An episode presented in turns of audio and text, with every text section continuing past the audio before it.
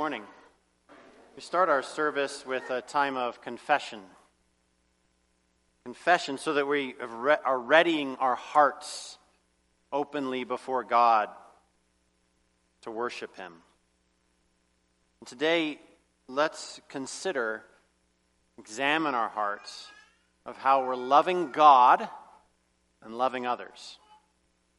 First John four nineteen says, "We love Him because He first loved us."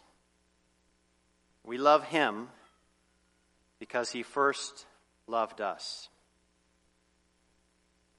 So to back up a little bit, having been brought forth into this world in iniquity, in sin, we are naturally not inclined to love God. In fact, in our natural state, we turn from God. We rebel against God. We don't receive the things of God because they are foolishness to our flesh.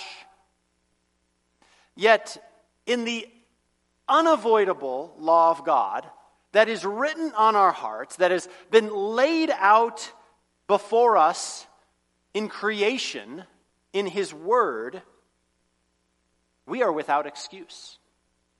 It is this truth that exposes our sin, our depravity, our transgression, our distance, and our offense to a holy God. And so we are left with a need, a, a desperate condition that we cannot remedy ourselves. We cannot save ourselves. We try and we fail, but we realize we need a rescuer. And actually, this world doesn't have the rescuer to offer us.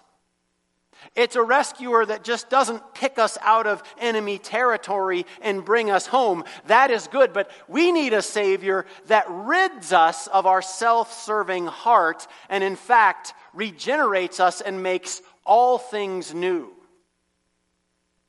So quickened by the incredibly powerful work of the Holy Spirit, through the conviction of His tutor, the law, we are driven to Christ as our only rescuer. And so, by grace through faith, we are redeemed by the Holy One, the holy, sinless Lamb of God. It's in Him that we have redemption through His blood, the forgiveness of sins. So now, knowing this redemption, living this redemption, we find ourselves all of a sudden with the prison door opening. We can walk right out. We find ourselves free from the chains of self-serving, for that old sin-loving heart has been crucified with Christ. And in fact, the prison door is not just open. We have been pushed out of the prison. We stand in a position of freedom in Christ. And through this redemption, we know God loves us. It's just that simple. He saves us. He loves us. And this is our God. He, he, he's not only created us. That's, that's how we live. He's actually not only adopted us as daughters and sons. That's where He's our Father to provide and care and oversee us, even chasing us, even demonstrating His affection for us.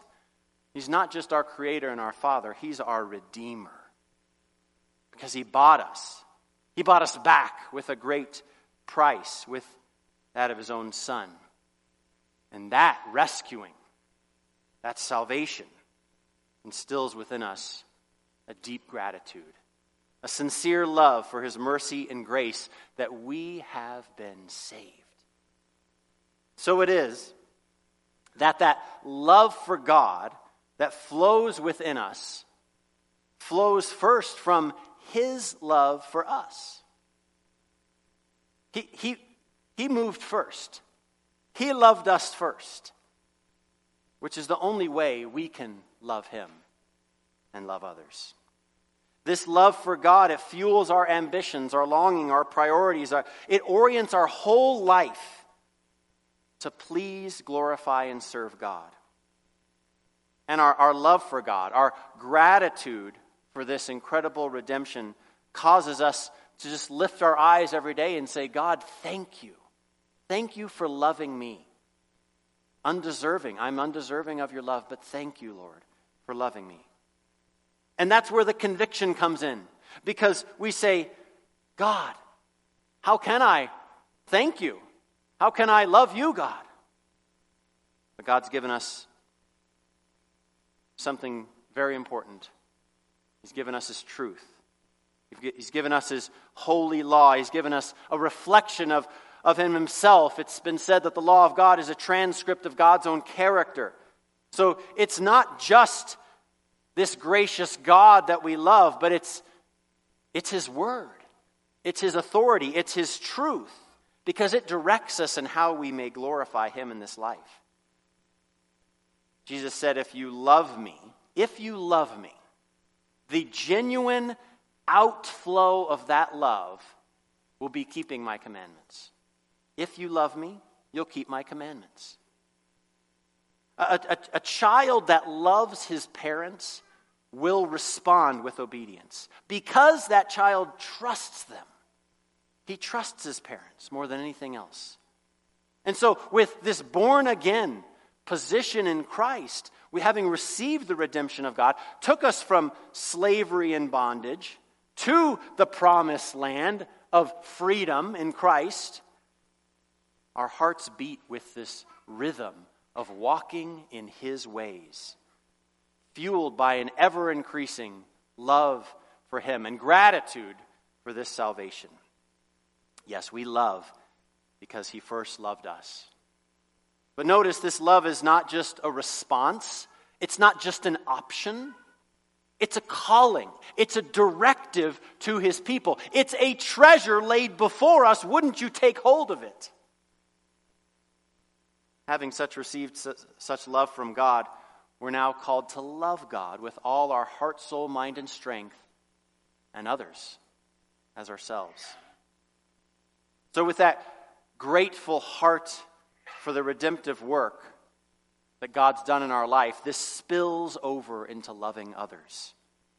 Because we're not our own. Remember, we're not here living for us and ourselves. We've been made afresh, made new, new creations to live for Him. We love Him because He first loved us, loved us. And our love for others, our genuine, selfless love for others, flows from our love for God. We love God. It enables us to love others. So as we consider this incredible truth, and as we go to our time of confession, let's examine our hearts in this regard. If you find your love for God waning, or if you're having a hard time loving others, which we've all experienced, remember your redemption. Think on your salvation. Recognize by faith your complete inability to save yourself, and be humbled by the rescuing work of God in your life. Amen. Join with me now and kneel if you're able and willing during our prayer of corporate confession. We'll see this together. We'll read it in our bulletin as we come before God. Grant, Almighty God, as you have assured us of your goodness and mercy in Christ, that we might draw near to you. We have sinned, O Lord, and thus brought upon us your disciplining hand. Yet we now do earnestly repent and forsake all our sins and rebellious ways. Especially we forsake unbelief and pride, the roots of all sin. Cause us to live for your glory and by your power, and as you kindly offer yourself to us as Father, may we be drawn by this kindness to yield ourselves wholly to you by a glad obedience. Send your Spirit again to us in power, that our faith and obedience may not fail. In Christ's name, amen. Take a moment now to individually confess our sins to God.